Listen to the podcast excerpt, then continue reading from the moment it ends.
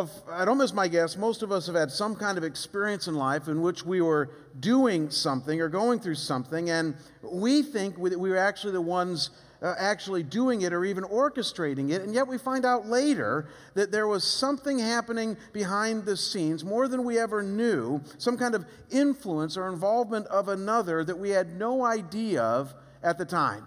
You're saying, like what? Oh, well, almost all of you, when you learned to swing a bat, say when you were three years old, had that experience where your mom or your dad was helping you learn how to swing a bat when you were first learning how to do that. And so there you are, little guy or gal, and your dad or mom comes up behind you and they put their big arms around you and they take the bat. And as the ball comes, they, they help you bring it back and then they swing it through for you. And if you remember how that worked, you hit the ball and you said, Look what I did.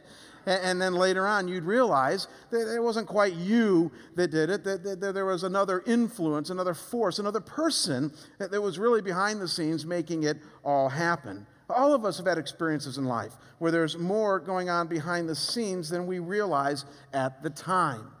I know I'm going to date myself, but one of my favorite shows of all time is The Andy Griffith Show. How many of you guys remember and like The Andy Griffith Show? Man, just about every one of you. It's just such an amazing show. It's timeless. You had Opie, Aunt Bee, Floyd the Barber, Otis the Drunk, Ernest T. Bass, and of course, Andy, uh, Sheriff Andy Taylor. And yet, who was the one that made us all laugh? Do you remember his name? Barney, uh, played by Don Knotts, Barney Fife. I mean, just timeless humor. And one of my favorite episodes was called Barney and the Choir. It was about Barney joining the community choir, and more than anything else, he wanted to lead, uh, sing a solo. And the only problem was Barney couldn't sing. But even worse, like some of us, he didn't know that he couldn't sing. And, and, and, so he wanted to sing in the worst way, but every time he'd sing, he didn't hear how bad he was, but everybody else did. And yet, as you might remember, Barney was so very sensitive about everything, and nobody wanted to hurt his feelings, especially Andy. And so, what Andy decided to do was to let Barney go ahead and sing the solo in this choir concert, but with the microphone turned off and a surprise voice singing behind the scenes, totally unbeknownst to the unsuspecting Barney. In fact, it gets even more complicated than that. Barney actually, or Andy had actually told Barney that this was one of those new super sensitive microphones. Remember this, Bill? And all he had to do was just sing very, very softly, and it would explode his beautiful voice uh, to everybody listening. That, that's what Andy convinced Barney of. And in typical Barney style, we had no clue, and it's hilarious to watch. So I recorded the episode for you. Look up here on the screen. You guys are going to love this. Look up here on the screen. This is classic.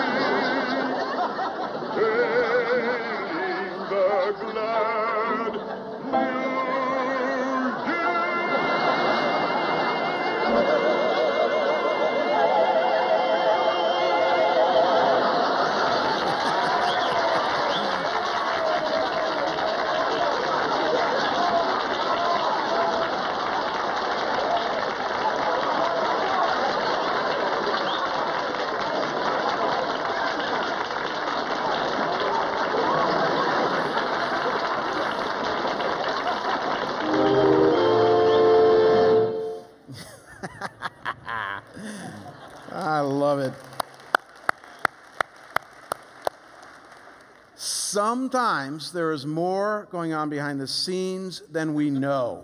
And some of you are thinking right now, that was a great clip, but what does this have to do with God and grace? I'm telling you, it has everything to do with it. In fact, before we get done here this morning, you are going to remember that clip and hopefully tie it to something theologically in your mind that is so true about God that you'll carry with it for the rest of your life. Because you see, folks, if you can grab on at all to this idea that thinking uh, of thinking that you are the one who is really doing something, again, whether it's swinging a bat or singing a song, but that there is much more going on that you don't see behind the scenes, then you're ready to begin to wrestle with and comprehend one of the great truisms about who God is in his relationship with us and has everything to do with his grace. And as our main point this morning, and it's simply this look up here on the screen, and that is that when it comes to your relationship with God, from start to finish, what the Bible says is that it's all about grace. In fact, I would submit to you that it's a lot more about Him than it is about you. That your relationship with Him, as we're going to see from start to finish, the Bible is going to declare to us, is all about His grace. All of it, every aspect, no detail left out. From the very start, when you began to consider who God is and what He must be like, from the time that you realized your need for Him, to when the light went on in your head to who Jesus is and how He could be the forgiver of your sins, to all the steps that you have taken since then in following Him, even to the day that you will breathe your last breath and go to be with Christ, the Bible says it's all about His grace, period, end of story. And so to be pointed about this, it's not like how we hear many people talk. How we were in trouble and we sensed our need for God and that we cried out to Him and that we finally understood who Jesus was and, and that we accepted Him and invited Him into our lives. Uh, the way many Christians make it sound is it's kind of like God did His part, we did our part. Isn't that a wonderful partnership? I mean, that's the way many people make the, the Christian journey sound. And as we're going to see in a minute, in a sense, that's true. I mean, I'm certainly not here this morning to say that there isn't such thing as will and choice involved in our walk with God. There is. But it's a mystery because the Bible also says at the same time that it's all about His grace, that there's very little, if nothing, that we can take credit for, that every aspect of the Christian life is due to His mercy, His involvement in our lives, that has everything to do with Him and very little to do with us. And so, what am I talking about? Uh, to fully get this this morning, I want you to consider four key aspects of a well honed conversion story. Four key aspects of anybody who comes to Christ and begins to walk with Him as the Bible paints the picture. And I want you to notice with me as we walk through these how the Bible tells us that at each step it's really God's grace making it all happen, not human strength or even human striving. And to accomplish this, we're going to pick up where we left off last week in the book of Ephesians. We did the first seven verses, if you remember, last week in kicking off this series on grace. We're now going to look at the next three verses Ephesians 2, verses 8 through 10. And then I'm going to throw some other scriptures in there as well that will help us understand this. So, first, consider with me the first aspect of a well honed conversion story, and that's the entire plan of your salvation. Simply the fact that there is a purposeful plan in the first place in order for you to get saved, and it was God's plan. So we say it like this the plan to provide salvation for you is totally by God's grace. Did you know that? The plan to provide salvation for you, the Bible says, is totally by God's grace. This is unmistakable. Look at Ephesians chapter 2 begins there in verse 8. It says, For by grace you have been saved for by grace you have been saved.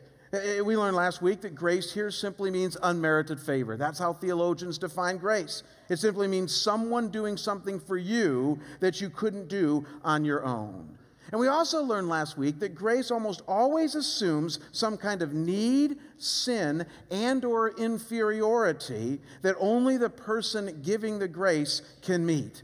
And interestingly, once you understand that, that word saved here simply assumes you need to be saved from something. And in this context, Ephesians chapter 2, we know what it's talking about being saved from our sin. Our sin that separates us from God both here and now as well as eternally. And so put this together here, folks. It's saying that the origin and cause of any plan that would give you any chance of being able to be in a right relationship with God, both now and throughout all eternity, was by His grace. It was God's design, God's initiative, God's inertia, and God's choosing. For by grace you have been saved from sin. The plan to provide salvation was all about His grace. It originated in God, and it's been executed by Him and Him alone. Now, believe it or not, we're just getting started here. Because the question that comes up at this point, if you're tracking with me, is well, what then is or was God's plan? I mean, did God, what did God do to lead us into this salvation from temporal and even eternal sin that separates us from Him?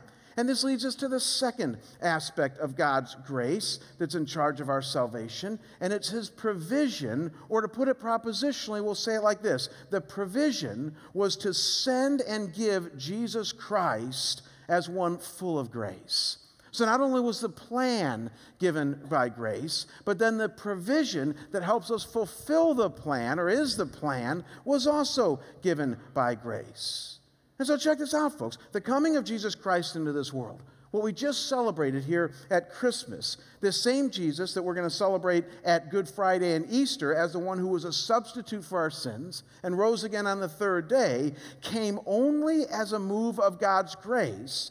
And not only that, but when he did come as a move of God's grace, he came as one full of grace. I mean, I don't know what more God could do to tell us that the provision is by grace.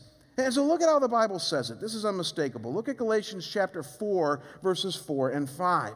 It says, But when the fullness of time had come, here it is, God sent forth his Son, born of a woman, born under the law, to redeem those under the law, so that we might receive adoption as sons. God sent forth his Son, not us. God did it. And why did he do it? To redeem us, to save us through forgiveness, something we couldn't do on our own. And notice the result, so that we might be adopted into his family. What rich imagery. And as I was thinking about that this week, I thought, you know, if any of this ever happened on a human level, you and I would totally say it was a move of grace, right?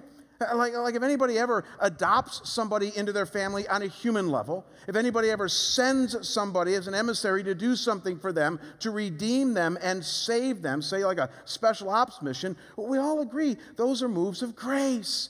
It's somebody showing love and deference and care for another person. So, my question is if that's true on a human level, then certainly it's got to be even more true on a spiritual level that the provision of Jesus is a total move of God's grace, undeserved, unmerited favor. And then notice that not only was the sending of Jesus about his grace, but he came full of grace. John 1, verse 14, and the Word, Jesus, became flesh and dwelt among us. We have seen his glory, glory as the only Son from the Father. Here it is, full of grace and truth. Full of grace. And so Jesus was here because not only did he sent by grace, was he sent by grace, but he was even grace itself. And so well, don't miss, folks, where we've come from and where we're now continuing toward. The plan to save you originally was one that originated in grace. You didn't deserve it, God chose to do it anyways. But then the provision of Jesus came to us from grace and even in grace. Again, it was for you, but there's very little of you involved in it yet. And then continuing this journey in unpacking our salvation, notice with me a third aspect. And I got to tell you, this is the one that blows us the most away. And quite frankly, it offends a lot of Christians. So we need to park in front of this so that we fully understand this. But what the Bible affirms, folks, is that even the pathway for you to actually come and receive Jesus Christ into your life as Savior and Lord is also by grace. And so I say it like this the pathway is to give you faith by grace.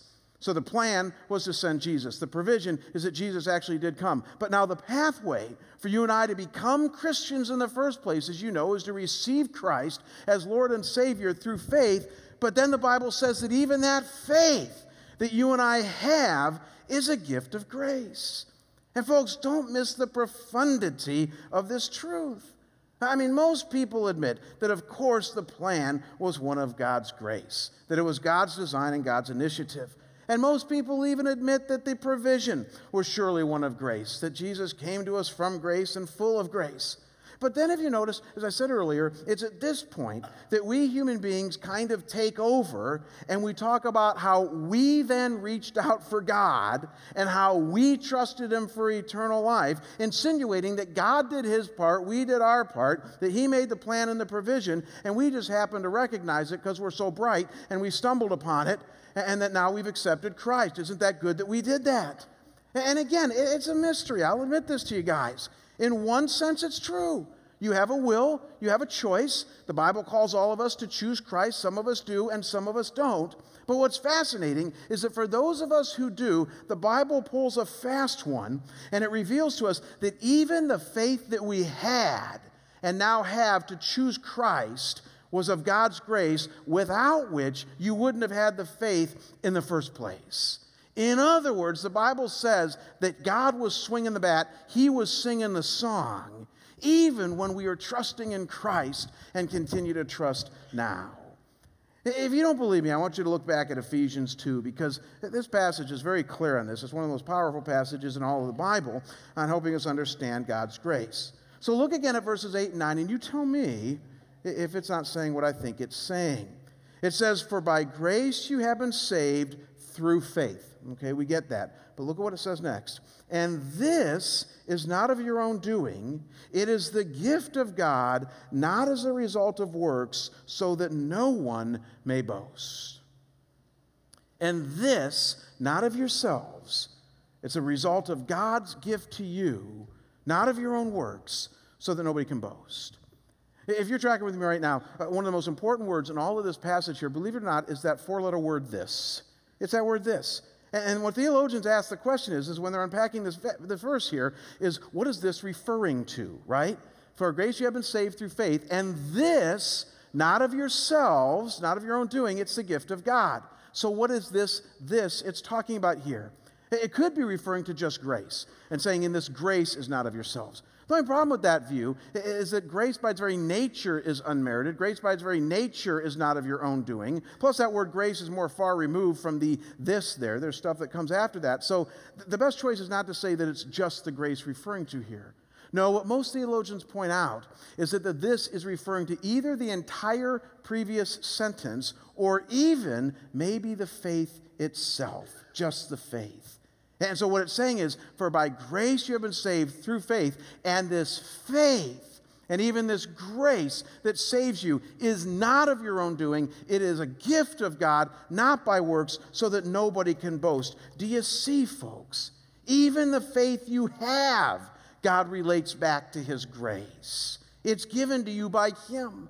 I love how one commentator on Ephesians says it. He says that faith is, and I quote, a divinely generated activity. I like that. A divinely generated activity. Simply put, if God wasn't working in your life, if He wasn't helping you lift your hand so that you can lift it up to even reach out to Him, you wouldn't have Him in your life. Even the faith you have is a result of His grace. God is helping you swing the bat, He's helping you sing the song. Now, it's worth mentioning also at this point, before we move on to the fourth aspect of our conversion by grace journey, that faith and faith alone, did you notice that? Is the pathways, the means of you and I coming into a right relationship with God. I don't know if you caught it or not, but our passage here in verse 9 goes to great lengths to make it clear that it is faith, this receiving of Jesus Christ into our lives and his death on a cross for our sins. It is faith with nothing else added that leads us into a right relationship with God. And some of you are thinking right now, well, what more could we add? I'm glad you asked. I want you to think about the answer to that question. What more could somebody add to their faith in trying to experience God's salvation? And the first seven verses talk about the fact that we're kind of dead in our trespasses and sins, that when it comes to human ingenuity and all those things that we bring to our marketplace jobs and all that, that those aren't really going to help. And then it's interesting that in this passage here, it actually gives us the direct answer to our question there in verse 9. It says, by faith, not as a result of works, so that no one can boast. So it's saying any good works that you do, any moral inventory that you try to bring into the process, any good, benevolent, kind things that you try to bring into the process, as good and wonderful as those are, those things are not going to help you in being saved and securing a relationship with Almighty God. Isn't that interesting? And this book and the book of Romans makes it very clear that it's faith and faith alone, this receiving what Jesus has done for us, His grace, that is what secures a relationship with God with us. And quite frankly, we muddy the waters when we try to bring in all of our good works as to somehow bolster our case before God. It never works. In fact, the rallying cry of Christianity for 2,000 years now, folks, has been that it's faith and faith alone in Jesus Christ, not good works, as the grounds of our justification before God, what brings us into a right relationship with Him. And all I can tell you is that the church today, I think, is still massively confused on this issue. I can't tell you how many times I hear well meaning Christians, I'm not talking about just seekers, but well meaning Christians, when they define their relationship with God, how much they are banking on their good works to get into heaven. In fact, it's very common for me to ask somebody if they're a Christian, just ask them a very simple question, not a trick question, but if they're a Christian, uh, why is it that God's going to allow you into heaven? What is it that's going to cause Him to allow you to be into heaven as a Christian? And nine times out of ten, somebody will say, Well, I go to church every Sunday. Isn't that wonderful? And I joined a Bible study. And I serve down at neighborhood ministries. And I become much kinder to my wife or my husband. And I'm not doing those nasty things that I used to do. Folks, listen, all those are good things. If you walk out here today and say, Jamie says we shouldn't do good works, you miss the point. It's just that all those good works that we do, as we're going to see in a minute, that are follow ups to our salvation, don't contribute to our salvation an iota. In fact, God says if you try to bring them into the equation, you've missed the gospel, you've missed His grace, you've not understood what it is that He has done for you, how rude your sin is to Him, and how helpless you are before Him. And you and I live in a world today, I'm telling you, the average person truly believes that it's their good works, that it's their being a good citizen that's going to get them into heaven someday. And it's just not true. Uh, Henry Grunwald is the famous editor in chief of Time magazine during the 1970s and 80s, and he once said this quote He said, There is only one religion, and that is to be good. There's only one religion, and that is to be good. And I'm telling you, folks, that sums up the way that the average person in the Western world, certainly the average person in America, thinks about God and His grace. That as long as we're better than our neighbor, as long as we're not this bad or this good, I mean, this bad, that then certainly God is going to help us. And the reality is, is that not only is that way too simplistic, it's deceivingly wrong. Uh, Jack Welch is the very outspoken and lively former CEO of General Electric, and about five, six years ago, he was being interviewed on 60 Minutes. And at one point in the interview, he was asked, What's the toughest question you've ever been asked in life? And without blinking, he said, That's easy. Do you think you'll go to heaven? And when asked how he answered this question, listen to what Welch said. Look up here on the screen. This is very revealing. He said, It's a long answer, but I said that if caring about people, if giving it your all, if being a great friend counts, despite the fact that I've been divorced a couple of times and no one's proud of that, I haven't done everything right all the time, but I think I got a shot. And then he adds, I'm in no hurry to get there and find out anytime soon. Folks, I think that Welch represents the mindset of millions upon millions of the way people think today and that is that, hey, I've made some mistakes in my life, but you know, I got some good things too on my balance sheet. And if those things count at all in God's economy, then I got a good chance of being in heaven someday. But I don't want to find out too soon. I think that's the way that the majority of our, of our American culture thinks. And folks, the sad thing about that is, is that we're not thinking deep enough. We're not thinking cogently enough about what the Bible says about our predicament before God and why our works don't count, only His grace counts. You see, think about it with me, folks. The logic is hard to escape. That though good works and moral behavior are good things and they do benefit others, and as we're going to see, God does expect them out of His people, they can't by themselves atone for the sins that we've committed before God because God is holy and perfect. We are not, we are finite, and we just can't be good enough to ever please His perfection. I mean, that's what the Bible makes so very clear. It's just, it's fruitless for us to even try to do that as far as our salvation goes. I mean, think about this. You and I have enough trouble when it comes to self atonement with our human relationships. Amen? Like, have you ever really ticked somebody off in your life? Maybe they're right now. Uh, maybe you've ticked off a spouse or hurt a child or your best friend you've alienated because of some ongoing personality flaw that you know about and they know about and it just reared its ugly head again. How hard it is for you, how hard is it for you to self-atone in that situation? It's tough. We do it all the time. We say, I'm sorry. That's not much help. We promise not to do it again. Okay, time will tell. And then time goes by and we build up a pretty good track record. And sure enough, on a human level, it is possible to self atone with another human being, given enough time, given enough trust, given enough grace, if you will. Now imagine trying to do that with God. Imagine the God of the universe who is offended because you and I can't even keep the simple Ten Commandments. Imagine the God of the universe who asks us to be in right relationship with Him, dependence on Him 24 7, and we all know that we don't do that. And then He calls our sin a stench in His nostrils. That's a nice image, isn't it? Imagine that, and us looking at God and saying, you know what, God, I know you want to give me some grace, but I think I'll just handle it on my own. I think I'll just be a pretty good person and hope that's enough. Folks, the logic of that is ridiculous. Why would we think like that? Why would we not receive the grace that God has given to us? Because I'm telling you here, God loves you, but He's a just God. And the sin that you and I have before Him, as we saw last week, needs to be dealt with. It needs to be atoned for. Because at the end of the day, we all agree with justice. We all do. None of us want God to be unjust. It's just that we know without His grace that we're never going to get in.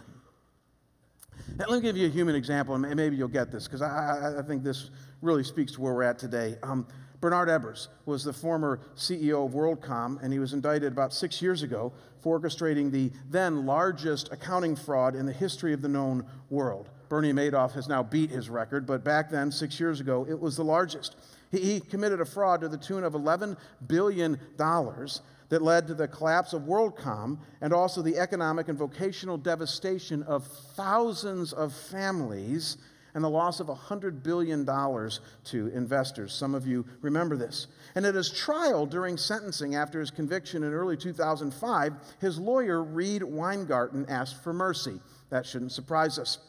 He cited 169 positive letters from friends who knew Ebbers, as well as his fa- failing health at the age of 63, combined with the fact that he had given numerous charitable gifts, most of them anonymous, over the years. And Weingarten said this look up here on the screen. He said, If you live some 60 odd years, if you have an unblemished record, if you have endless numbers of people who attest to your goodness, doesn't that count? Doesn't that count particularly on this day? And the judge, without blinking, said, No, it doesn't count. And he sentenced Ebbers to 25 years in a federal penitentiary, of which he is still there, obviously, today. And the judge's logic was simply this that despite all the good, Ebbers knew the law. And he knew it was wrong. He chose to destroy thousands of lives and families and their economic vitality, and that we live in a world of justice where law has to prevail. And it's got to prevail if we're going to have order. And so one has to pay the price for their consequences despite all the good that they might have done before that. And folks, it's interesting. You read the news right after this, and very few people disagreed with the judge. Why? Because we all know that when we see justice, we applaud. It's a good thing. And don't get me wrong, as Christians, we might have compassion on Ebbers. We might feel bad for him. We certainly should pray for him. I mean, there's lots of things we could do to show compassion, but hardly any of us would disagree with the justness of what the judge delivered down. Why? Because we know that justice is sewn into the fabric of this universe, and all of us agree with it. It's just that when it comes to God, we throw out all of our well earned and well thought out views of justice and somehow think that He should turn a blind eye. It amazes me. We think that when it comes to the greatest offense to ever hit the universe, the offense of humankind's rebellion against God and our self reliance uh, on ourselves when God made us to solely depend on Him, we think that when it comes to that offense, God should say, ah, water off a duck's back. No big deal. I know you're trying hard. and I know, though you haven't been able, able to keep the Ten Commandments, that you got a pretty good heart, so all of you get in. We honestly think that's the way God should deal with it. And yet that doesn't collate with the justice that we all know is right. You see, God gave us this sense of justice. And so justice has to prevail. And this is where grace comes in, folks. Because as we're going to see in the coming weeks even more, it's God's grace that allowed him to be just, because that's where Jesus came in. Jesus is the one who took our penalty. Jesus is the one who bore our sins. Jesus is the one who pleads on our behalf. And because of that, God is still just, but also forgiving. God is still holding the high standard that He has, and yet He's also merciful. God, who can't have fellowship with sin, eradicated it through His forgiveness in Christ on the cross so that you and I might now, as the Bible says, become the righteousness of God. It's an amazing gift God has given us. It's called our salvation. And the plan, the provision, even the pathway of faith alone is all about His grace. And though we're just about out of time, let me blow our minds even further and notice the last aspect of this journey of salvation and how it too is by grace. And I call it the positive results, what comes after our salvation of forgiveness and new life. And I get this by grace. By grace. We're going to explore this in the week to come, folks. But I'm telling you, again, another huge mistake Christians make is that say, I'm saved by grace, but I better try really hard from this point on to be the person that God wants me to be. In other words, uh, Paul the Apostle, we're going to see in Galatians 3, actually said it this way to the Galatians. He said, after having begun in the Spirit, begun in grace, are you now going to try to attain your goal by the human flesh? And I think the average Christian today would say, yeah, sounds like a pretty good idea. I mean, that's the way we function.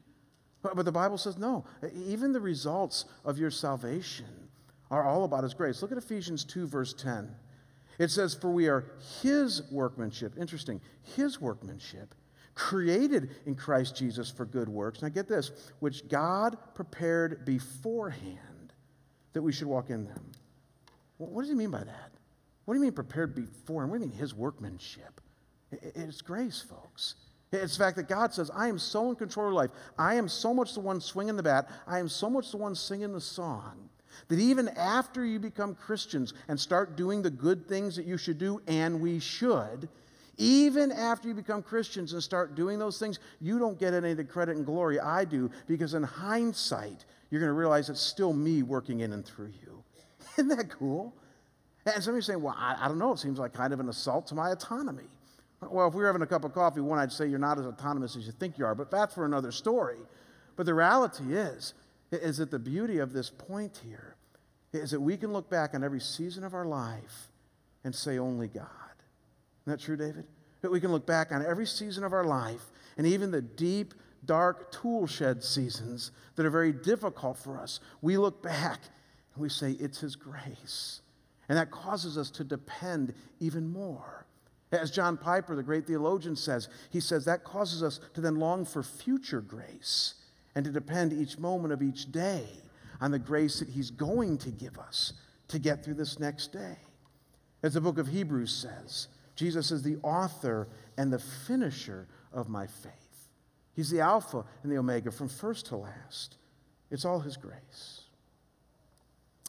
I ended last week by uh, having us sing one of my favorite hymns. Again, some of you guys think I don't like hymns. It's not true. And I'm not trying to prove anything. I just, when I talk about grace, I just love the richness of the hymns. And so we're going to do something a little bit unique as we wrap up here this morning. I'm going to have you stand in just a minute, and we're going to sing another one of those famous, awesome hymns. And I'm telling you, if you guys don't sing, you are losers. You need to sing this thing out because it's an amazing old song. It is called Take My Life. In fact, the first chorus goes like this Take my life and let it be consecrated, Lord, to thee. And I just hope that if you're a believer here today and you're at all moved by his grace, that you will belt this out, that you'll sing it from your gut and use it as a time to recommit your life to him. Now, here's the deal. In a church like Scottsdale Bible Church, we also know that there's some of you that have yet to become believers in Jesus Christ. You're seeking among us, and we're so glad you're here with us because you're invited by a friend or you just started coming back to church again or whatever your story is. We love you. I love you. And you're here today And today is a day where you're ready to place your faith in Christ. The gospel has become clear to you for the very first time. I said to you guys last week that uh, this year marks my 30th birthday of being a Christian. March 11, 1981. I remember like it was yesterday. Somebody explained to me the gospel. I never really understood it. I thought I was a Christian. because I'd gone to church every Christmas and Easter, and I was a good person. But when they explained to me that my good works weren't going to get me to heaven, that only reliance and faith in Jesus was going to get me there, and that I needed to accept Him as Lord and Savior, I'm telling you, light went out of my head. I said, that makes sense. So in this little apartment uh, outside of Chagrin Falls, Ohio, I knelt with my friend and I received Jesus Christ as my Lord and Savior 30 years ago this March. Some of you are ready to declare today to be your spiritual birthday. You're ready to receive Christ. So, what I'm going to do is, after we sing this song, I'm going to have us all sit back down, and then I'm going to lead those of you ready to receive Christ in a prayer to receive Him so that we can mark today as your spiritual birthday. So, in preparation of that, listen to the words of this song. And again, for those who are believers, use this as a time to recommit your life to Him. So, why don't you stand right now? Let me pray for us, and then Troy is going to lead us in this song. God, our Heavenly Father, one of the things that we are going to hammer home in this series over and over again is that at the end of the day, it's about your glory, not ours, that it's about your grace, not our strength. Lord, many of us are strong or, or not as strong as we think. We have great marketplace jobs. We're great at leading our family. We're really good at sports. All the things that our world applauds, we do. And yet, Lord, we know going to bed at night when we're thinking in those lonely times, we know that we're not all that people think we are. We know our need for grace. We know our need for forgiveness. We know our need before you to be reconciled to you. So, Lord, for those of us who have done that by embracing Christ, we thank you. We thank you for the salvation you've given us, and we pray, God, that you receive our song of worship. Lord, for any that are ready to receive Christ today, use this song to prepare their hearts. We pray this in Christ's holy and precious name. Amen. Take my life and let it be consecrated, Lord, to you. Take my moments and